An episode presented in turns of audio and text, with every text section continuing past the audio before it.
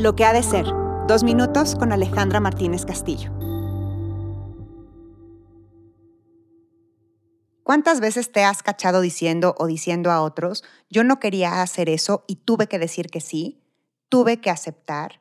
No pude decir que no por culpa, compromiso, miedo, temor. La verdad es que siempre hacemos lo que queremos, aunque creamos que no queremos porque algo que nos caracteriza como seres humanos es nuestra capacidad de tener libre albedrío y voluntad.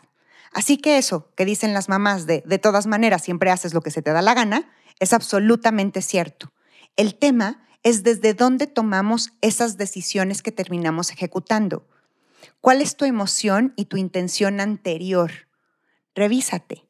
¿Dices que sí por miedo, por culpa, por remordimiento, por resentimiento, por venganza, por incomodidad?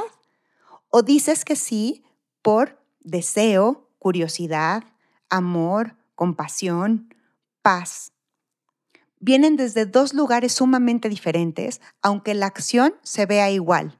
Pero lo que no va a ser igual va a ser el efecto y las emociones asociadas después de que hayas hecho lo que finalmente ibas a hacer. Tu intención es la semilla.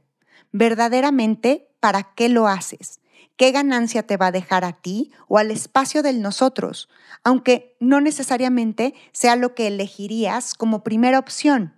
¿Qué capas necesitas quitar, acomodar, entender para poder transformar tu emoción a una más efectiva y tomando la misma decisión, si de todas maneras la vas a hacer, poderte sentir más satisfecho y poderte quitar un rol de víctima o de victimario?